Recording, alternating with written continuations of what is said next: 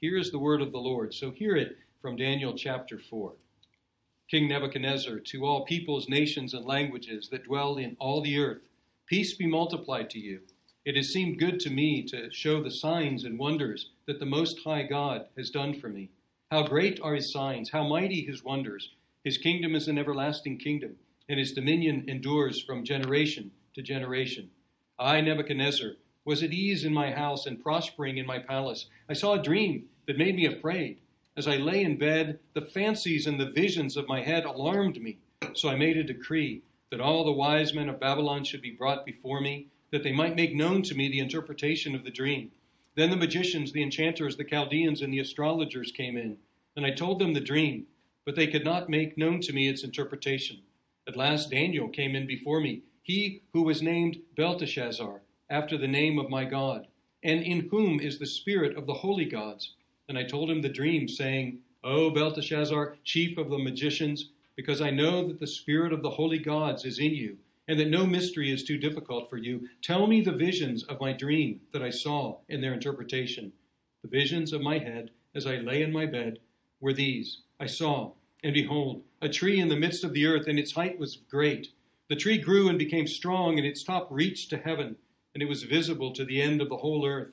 Its leaves were beautiful, and its fruit abundant. And in it was food for all. The beasts of the field found shade under it, and the birds of the heavens lived in its branches, and all flesh was fed from it. I saw in the visions of my head as I lay in bed, and behold, a watcher, a holy one, came down from heaven.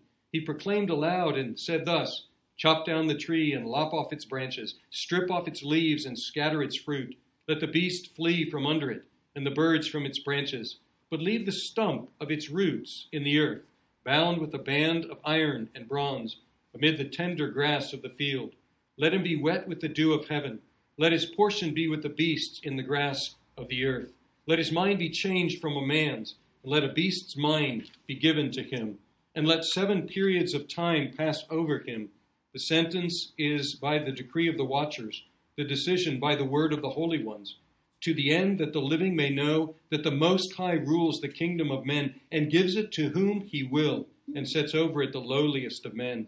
This dream I, King Nebuchadnezzar, saw, and you, O Belshazzar, Shazar, tell me the interpretation, because all the wise men of my kingdom are not able to make known to me the interpretation, but you are able, for the spirit of the holy gods is in you. Then Daniel, whose name was Belteshazzar, was dismayed for a while, and his thoughts alarmed him. The king answered and said, Belteshazzar, let not the dream or the interpretation alarm you. Belteshazzar answered and said, My lord, may the dream be for those who hate you, and its interpretation for your enemies. The tree you saw, which grew and became strong, so that its top reached to heaven, and it was visible to the end of the whole earth, whose leaves were beautiful and its fruit abundant and in which was food for all, under which the beasts of the field found shade, and in whose branches the birds of heaven lived. It is you, O king, who have grown and become strong. Your greatness has grown and reaches to heaven, and your dominion to the ends of the earth. And because the king saw a watcher, a holy one, coming down from heaven and saying, Chop down the tree and destroy it, but leave the stump of its roots in the earth, bound with a band of iron and bronze in the tender grass of the field, and let him be wet with the dew of heaven and let his portion be with the beasts of the field till seven periods of time pass over him. This is the interpretation, O king. It is a decree of the Most High, which has come upon my lord the king, that you shall be driven from among men, and your dwelling shall be with the beasts of the field. You shall be made to eat grass like an ox, and you shall be wet with the dew of heaven. And seven periods of time shall pass over you, till you know that the Most High rules the kingdom of men, and gives it to whom he will. And as it was commanded to leave the stump of the roots of the tree, your kingdom shall be confirmed for you from the time that you know that heaven rules. Therefore, O king, let my counsel be acceptable to you. Break off your sins by practicing righteousness, and your iniquities by showing mercy to the oppressed, that there may perhaps be a lengthening of your prosperity. All this came upon King Nebuchadnezzar. At the end of twelve months, he was walking on the roof of the royal palace of Babylon and the king answered and said, Is not this great Babylon, which I have built by my mighty power as a royal residence and for the glory of my majesty? While the words were still in the king's mouth, there fell a voice from heaven, O King Nebuchadnezzar, To you it is spoken, The kingdom has departed from you, and you shall be driven from among men, and your dwelling shall be with the beasts of the field, and you shall be made to eat grass like an ox, and seven periods of time shall pass over you, until you know that the Most High rules the kingdom of men, and gives it to whom he will. Immediately the word was fulfilled against Nebuchadnezzar. He was driven from among men, and ate grass like an ox, and his body was wet with the dew of heaven till his hair grew as long as eagle's feathers, and his nails were like bird's claws. At the end of the days, I, Nebuchadnezzar, lifted my eyes to heaven, and my reason returned to me, and I blessed the Most High, and praised and honored him who lives forever. For his dominion is an everlasting dominion, and his kingdom endures from generation to generation. All the inhabitants of the earth are accounted as nothing, and he does according to his will among the host of heaven, and among the inhabitants of the earth and none can stay his hand or say to him, What have you done? At the same time, my reason returned to me, and for the glory of my kingdom, my majesty and splendor returned to me. My counselors and my lords sought me, and I was established in my kingdom, and still more greatness was added to me. Now I, Nebuchadnezzar, praise and extol and honor the King of heaven, for all his works are right, and his ways are just, and those who walk in pride he is able to humble. Let's pray. Now may the words of my mouth and the meditations of our hearts be acceptable in your sight, O God, our rock and our redeemer. Amen. For somebody who doesn't own a TV and hasn't for a long time, I probably shouldn't talk about TV shows because I don't know much about them, but I have heard of something called, and I've actually seen some shows called reality TV. And reality TV, we, we know it isn't reality, but it's it's pretending to be reality. It's people doing things in a setting and the cameras are just following them around and they're acting as if they don't know the cameras are there. But then sometimes they'll break out of that fictitious reality and they will interview the participants, the, the normal people doing their, their normal things, whatever those might be. And so they break out of their reality and then they address the audience. That's not a, a new technique. I've just out for my amusement and at the recommendation of actually Derek, I've been reading of some ancient Greek comedies, and they're actually quite funny. But one of the funny things about them is that the play is going on, and then the chorus, the chorus which breaks in and sings, somebody from the chorus steps forward and addresses the audience and says to the audience, Audience, you better vote for this play, because apparently the plays they were voted on afterwards, and awards were given for the best play. So the play's going on, and then somebody from the chorus breaks out and says, You audience better vote for this play, because if you don't, some bad things will happen to you, and if you do, some good things will happen to you. And then they go back into the play. And so it's this sort of strange stepping out of the action and addressing the audience, but that's what we have here as well. That's what's going on here. There has been a, a primary actor in this, this history up until this point. He's Nebuchadnezzar, king of Babylon, king of the Babylonian Empire. But what we have here in chapter 4 is Nebuchadnezzar grabs the mic. And Nebuchadnezzar starts addressing the, the audience. And we are that audience. And so we've been watching Nebuchadnezzar, and now we get to hear Nebuchadnezzar step forward and address us in first person. Now, the structure of this, it's actually a, a typically Hebrew way of of doing poetry or telling history, the structure is is uh, is A B B A. So the first theme is praise, and the last theme is praise. So that's the A and the A. And then there is the dream revealed and interpreted, and then there's the dream fulfilled. So we have praise, dream, dream, praise. It sort of goes in in one direction and backs out the other direction. And especially in the praise part, that's where we really hear Nebuchadnezzar speaking. And in the middle, the narrator kind of grabs the mic back, as it were, and begins to tell some of the action that's going on. But we get to hear Nebuchadnezzar speaking in the first and in the, the last part. And in this, basically, what we have is something like his final testimony. Neither in, in Daniel or in other ancient history do we have anything after this in terms of Nebuchadnezzar. The, the history is pretty sketchy at this point, and so this is this is the history that we have for Nebuchadnezzar's end because this was towards the end of his life and towards the end of his kingdom. Now, here he addresses, he grabs the mic, as it were, and he addresses all peoples, nations, and languages that dwell in all the earth. And so the, the superpowers of that day, they supposed that they were the, the lords of the whole earth. Of course, they didn't know about how far the earth went, but they imagined themselves to be lord of the whole earth. And so this is the third time that we hear Nebuchadnezzar addressing all the peoples, nations, and languages. The first time he addressed all peoples, nations, and languages is back in chapter 3, verse 4, where he tells all of them to bow down to his golden statue. And then in chapter 3, verse 29, he does it again when Daniel, uh, I'm sorry, when the three men have been rescued from the fiery furnace, then he addresses all peoples, nations, and languages a second time and says, Don't dare say anything bad about the God of Shadrach, Meshach, and Abednego. So he, he institutes a, a blasphemy law and protects the worship of the God of the Jews. Now, in this chapter, he goes way beyond that. He goes way beyond legalizing the worship of the true God. He, he actually commends the worship of the true God. He praises the, the true God and worships him himself.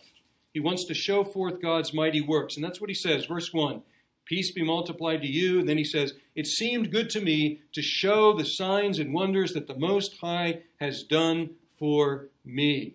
And then he breaks into praise. How great are his signs, how mighty his wonders. His kingdom is an everlasting kingdom. His dominion endures from generation to generation. Now this is the this is the emperor. This is the king of the whole earth, as it was imagined. And here this this supposed king of the whole earth, whom is he praising? He is praising the king of the whole earth. And this this king, this king to whom his his uh, his subjects would come and say, "Oh king, do what? King, live forever." That's how they addressed him. What is he saying here? He's saying his kingdom, the Most High's kingdom, is an everlasting kingdom. His dominion endures from generation to generations. He recognized his kingdom, the eternal nature thereof. And then he tells us how he got to that point. How did he get to this point from opposing the God of the Jews to legalizing the worship of the true God to promoting and praising the true God? Well, he tells the story toward the end of his life, and here's where the, the action picks up with the dream that was given and interpreted. At the end of his life, or toward the end of his life, Nebuchadnezzar, as it says in verse 4, was enjoying peace and prosperity. Uh, that came from two things his military conquests, and he was very successful at military conquest, and his building programs. He was quite the builder, quite the architect, the constructor. And he, other, we know this from other accounts from ancient the ancient world. He was an amazing promoter of building projects, and there were some amazing, the Hanging Gardens were famous, and so on, a number of amazing things that he had done in Babylon. And he was enjoying the prosperity and peace of his time. However, once again, for a second time, he had a dream. And this dream, once again, made him afraid. You remember the first dream? The first dream in chapter 2 was of the statue with the gold head, the, uh, the silver chest, the bronze torso, the iron legs, the feet of clay, and iron mixed together. But now he has another dream. And he's peaceful, but now he has this dream. It makes him afraid. And so what does he do? He calls all the wise men the magicians, the enchanters, the Chaldeans, the astrologers, and he told them the dream this time. Do you remember last time he said, I'm not going to tell you the dream. You tell me the dream, and then I'll tell, uh, and then you give me the interpretation. But this time he gives them, he gives them a heads up. He makes it easier on them. And he tells them the dream.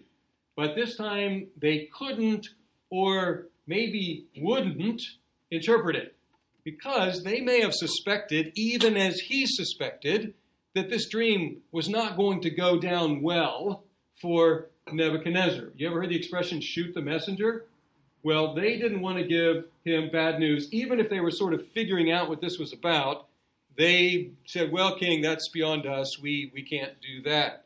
And so, for the second time, who comes in? Daniel. And it refers to him by his Babylonian name. Look at verse 8. Who was named Belteshazzar after the name of my God. Now, we had already mentioned this, but here it's very explicit. This was part of that indoctrination campaign. Erase the identity of Daniel and give him a pagan name. Give him a name that has to do with Bel, has to do with Marduk, the god of Nebuchadnezzar. Well, Nebuchadnezzar recognized that he had, in his words, the spirit of the holy gods, the spirit of the holy gods. And so he tells him the dream.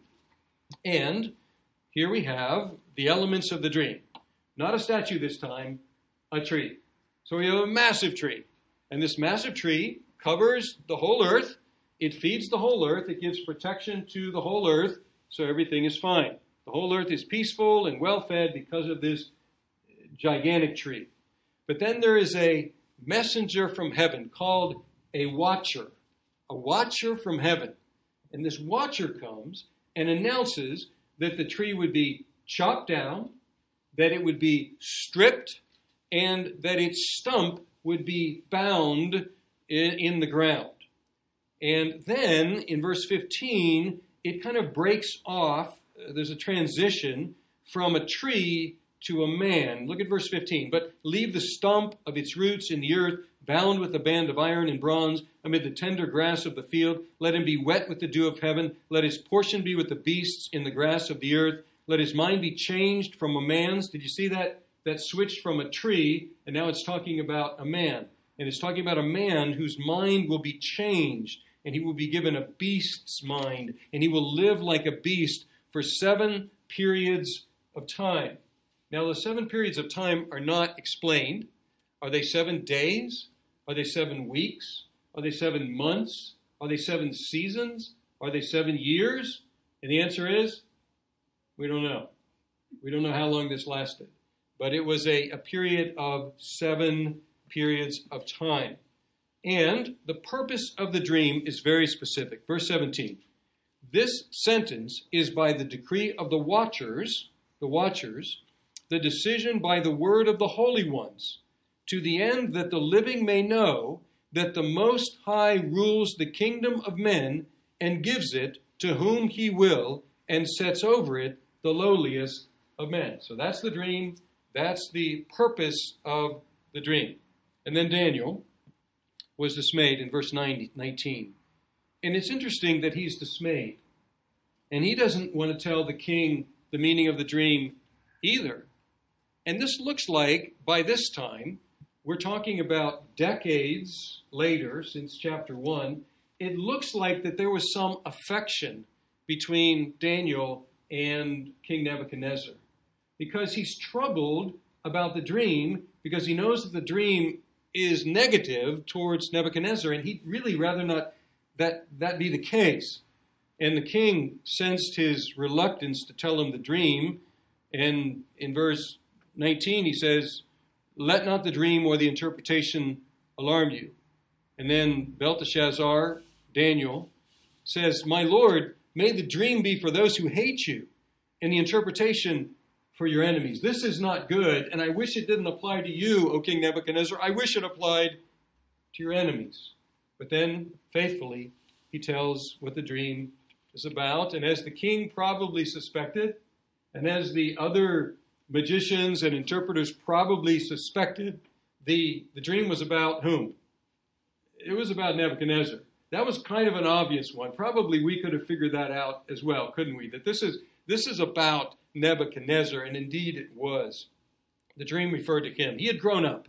He had covered the, the nations of the earth, and he was supplying their needs and, and giving them protection. Up to that, so far, so good. But then there's the announcement about the chopping down of the tree and the stripping of the tree. And the interpretation is that the king would be removed from his place. Verse 23 because the king saw a watcher, a holy one, coming down from heaven and saying, Chop down the tree and destroy it, but leave the stump of its roots in the earth, bound with a band of iron and bronze. And it looks like the, the iron and bronze are actually to preserve it, to keep the to keep the roots from being ripped up, to keep the stump from being dug out, leaving it there and binding it there so that it, it doesn't move. And then the interpretation is that Nebuchadnezzar would be driven from humanity. And he would be driven from humanity physically, but also in his mind. He would, he would have a, a mental illness in which he, he thought himself to be an ox. He thought himself to be a beast. And he would live like a beast for seven periods of time. And that's the interpretation. But but there's a stump, he says, and so the, the stump is left. Look, verse 26, and it was commanded to leave the stump of the roots of the tree. Your kingdom shall be confirmed. It will still be there waiting for you. But when? From the time that you know that heaven rules. This is the first use of this, this expression of heaven. Instead of saying God, you find this in the New Testament a great deal. In Matthew, it talks about the kingdom of heaven instead of the kingdom of God. And this is the first instance of that use of heaven to refer to God. But the kingdom will be there waiting for you, but you need to recognize that, that it's heaven, that it's God, that it's the Most High whom you've gradually been recognizing. You need to recognize that, that He is the one who rules, not you.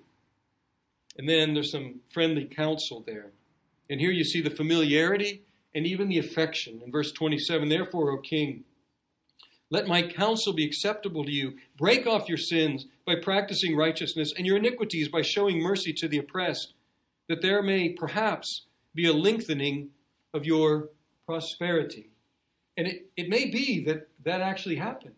It may be that Nebuchadnezzar amended his ways for a while because the dream was not fulfilled until 12 months later. So it may be that he had a good spell. And if so, we understand that, don't we? We get a we get a warning, we learn a lesson, and we say, I'm really going to take this into account. And then we do for a while. And maybe that's what happened here. We're kind of reading between the lines, but but there was some delay here for 12 months, and at the end of 12 months, the dream was fulfilled. And there he was again, enjoying peace and prosperity. He was walking on the roof of the royal palace of Babylon.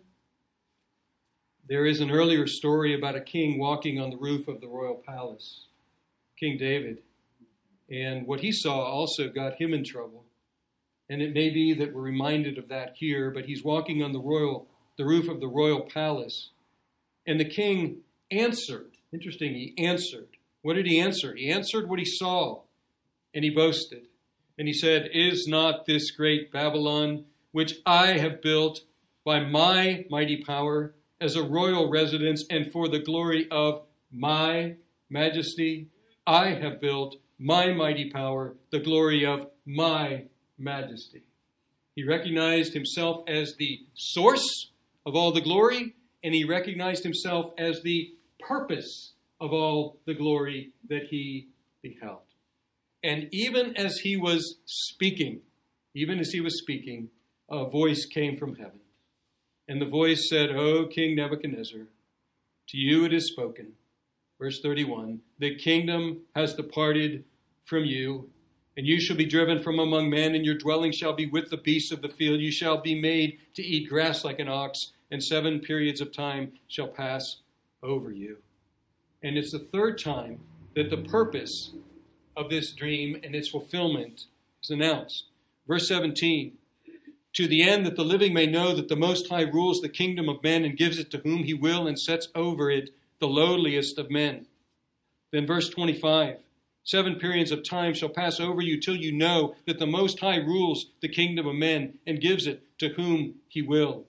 And then once again in verse 32 to know that the Most High rules the kingdoms, kingdom of men and gives it to whom he will. No doubt about the purpose of this dream and its fulfillment. And so, that's what happened. Verse 33 Immediately the word was fulfilled, and Nebuchadnezzar went insane. He was driven from among men. He ate grass like an ox. His body was wet with the dew of heaven. His hair grew as long as eagle's feathers, and his nails were like birds' claws. The king of this great empire, he was grazing in the field as an animal for seven periods of time. And now it goes back to first person. This is the last section. First person. Once again, Nebuchadnezzar grabs the mic and he tells us the rest of the story. He says, At the end of the days, I, Nebuchadnezzar, lifted my eyes to heaven, and my reason returned to me, and I blessed the Most High, and praised and honored him who lives forever. He was able to look up from the grass that he was munching, and he was able to look up to heaven. And when he looked from the grass to heaven, his sanity was restored. Because what was he doing? He was getting the lesson. What was the lesson? The Most High rules, and he gives the kingdom to whomever he wants, even to the lowliest of men, even to the man who is grazing like an ox. He can give an, even that man, he can give him the kingdom. He can take it away. He can give it back. And then he broke out into praise once again. And listen to the praise. And by the way, how does he rec- how does he identify himself here? In verse 34, he says, "I Nebuchadnezzar." He doesn't say I King Nebuchadnezzar. He says, "I Nebuchadnezzar lifted my eyes to heaven." And this Nebuchadnezzar, he praised the one who lives forever. His dominion is an everlasting dominion. His kingdom endures from generation to generation. All the inhabitants of the earth are accounted as nothing, and he does according to his will among the host of heaven and among the inhabitants of the earth. And none can stay his hand or say to him, What have you done? So here, once again, he recognizes that that, that expression that had been told to him all of his life, O king, live forever. He realized that it wasn't true in his case, but it was true in the case of the Most High, the king who reigns forever, and no one, no one can ask him what he has done. No one can slap his hand for doing anything. It says stay his hand. The idea is no one can slap his hand for, for doing whatever he wants to do. He's not awed by humans. He exercises eternal rule. He does what he wants to with the inhabitants of the earth. This is a, an expression of the absolute sovereignty and dominion and rule over God, of God over all the affairs of mankind. And so that's what he recognized, finally, that he wasn't the sovereign, that God was the sovereign. And at that time, his reason returned to him. And notice what happened. Verse 36 My reason returned to me for the glory of my kingdom. My majesty and splendor returned to me. My counselors and my lords sought me, and I was established in my kingdom. The stump was still there. And still more greatness was added to me. More greatness was added to Nebuchadnezzar. His, his latter days were better even than his glorious former days. But what does he say? How does he conclude? Verse 30, 37. Now I, not King Nebuchadnezzar, now I, Nebuchadnezzar, praise and extol and honor the what? The King, the King of heaven. For all his works are right, and his ways are just, and those who walk in pride, he is able to humble. And he says, Believe me, I know from personal experience. Now, Nebuchadnezzar's testimony is a clear reminder to us. There's a lesson for us, isn't it? You see, Nebuchadnezzar was able to do all that he was able to do because the Lord enabled him to do that. And it wasn't just Nebuchadnezzar. None of us are likely to build anything as grand as he built. But whether it be large or small, whatever the accomplishment might be, the source of that accomplishment is always the Most High. And no matter how, how small the, the hill we build, no matter how small the project we develop, it's easy for us to take responsibility for it and say, haven't I built this, this small molehill out of my own majesty and glory, my, own strength? It's easy for us to do exactly the same thing on whatever scale we're allowed to accomplish. And it's a reminder that, that the source of everything we do is the Most High really the source of everything we do. And you can you can take this back. You can do this exercise in your mind. Well, I'm able to do this because I'm intelligent. Excuse me, where, where'd you get that? I'm able to do this because I'm healthy. Excuse me just a moment. Where did you get that? I'm able to do this because because I have education. Congratulations, but where, where'd you get that? I'm able to do this because I'm strong. I'm able to do this because I'm young. I'm able to do this, whatever it might be. And just push it back. Where'd you get that? Where did it come from? And then the other side of that equation is for what? What's the purpose? Why do you have that? What's the purpose of all the accomplishments that God has enabled you to do? And here's where we can easily get tripped up. If we think it's our own power that's done it, it's easy to think that the purpose of it is our own glory. Our power, our glory, our strength, our honor. It makes sense. But if we take away the first, we realize that the second is wrong as well. If we realize that it's not our power, our doing, then we also realize that it's not for our glory. It's rather for the glory of the one who enabled us to do whatever it might be that the Lord has enabled us to do. We should also recall, and this is the kind of the, the flip side of that, we also should recall this last line. He's able to humble those who walk in pride. He, he will take it upon himself to, to teach us the lesson. And, and, and we can learn it the easy way, or we can learn it the hard way. We can learn humility by, by understanding that, that God is the one who gives us everything that we have. Paul asked it this way to the Corinthians, who were very puffed up about their spiritual abilities and their gifts. He says, What do you have that you did not receive? And if you did receive it as a gift, why do you boast as if you had not received it? Why do you boast as if it were your own? You see, we can, we can learn the lesson the easy way by recognizing that all we have is from God, all we have is for His glory. Or we can learn it the hard way, like Nebuchadnezzar did. And we can walk in pride, boasting of our power for our own glory. And God is able to humble those who walk in pride. Now, when we come across kings in the Old Testament, we already mentioned David. When we come across kings, we, we find a, a, a huge theme in the Old Testament that runs through the Old Testament and prepares us for the New Testament. And we find in the New Testament that the, the fulfillment of kingship is King Jesus. And we might struggle a little bit to see how King Nebuchadnezzar prepares us for King Jesus.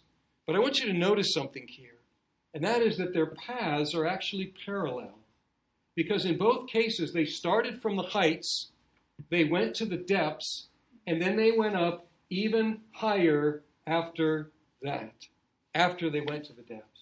That's what Paul says about Jesus. He says, He who existed in the form of God did not regard equality with God something to be grasped onto, but he, he emptied himself he humbled himself by becoming a man. He humbled himself to the point of death, even death on a cross. Therefore, God hyper exalted him and gave him the name that is above every name, that at the name of Jesus every knee should bow and tongue confess that Jesus Christ is Lord to the glory of God the Father. Starting high, going to the lowest depths in Nebuchadnezzar's case, eating grass, in Jesus' case, the, the death on the cross, and being buried for three days. But therefore, God exalted once again to an even higher place, Nebuchadnezzar in his kingdom. And God hyper exalted, as the text says, Jesus to the highest place, King of kings and Lord of lords, so that every knee will bow, every tongue confess, even Nebuchadnezzar's, that Jesus Christ is Lord. But there's a big difference between these two as well. Nebuchadnezzar's descent was involuntary, and it was because of his pride, whereas Jesus' descent was voluntary, and it was an expression of his humility. And there's another big difference as well. Nebuchadnezzar and the, the, the emperors of the age, they presumed to be lords of the whole world. But Jesus really is. He really is the king of the whole world and king of the whole universe, and more and more so as he builds his kingdom by adding people like you and like me as subjects of his kingdom, receiving us into his kingdom through faith in him. Let's pray.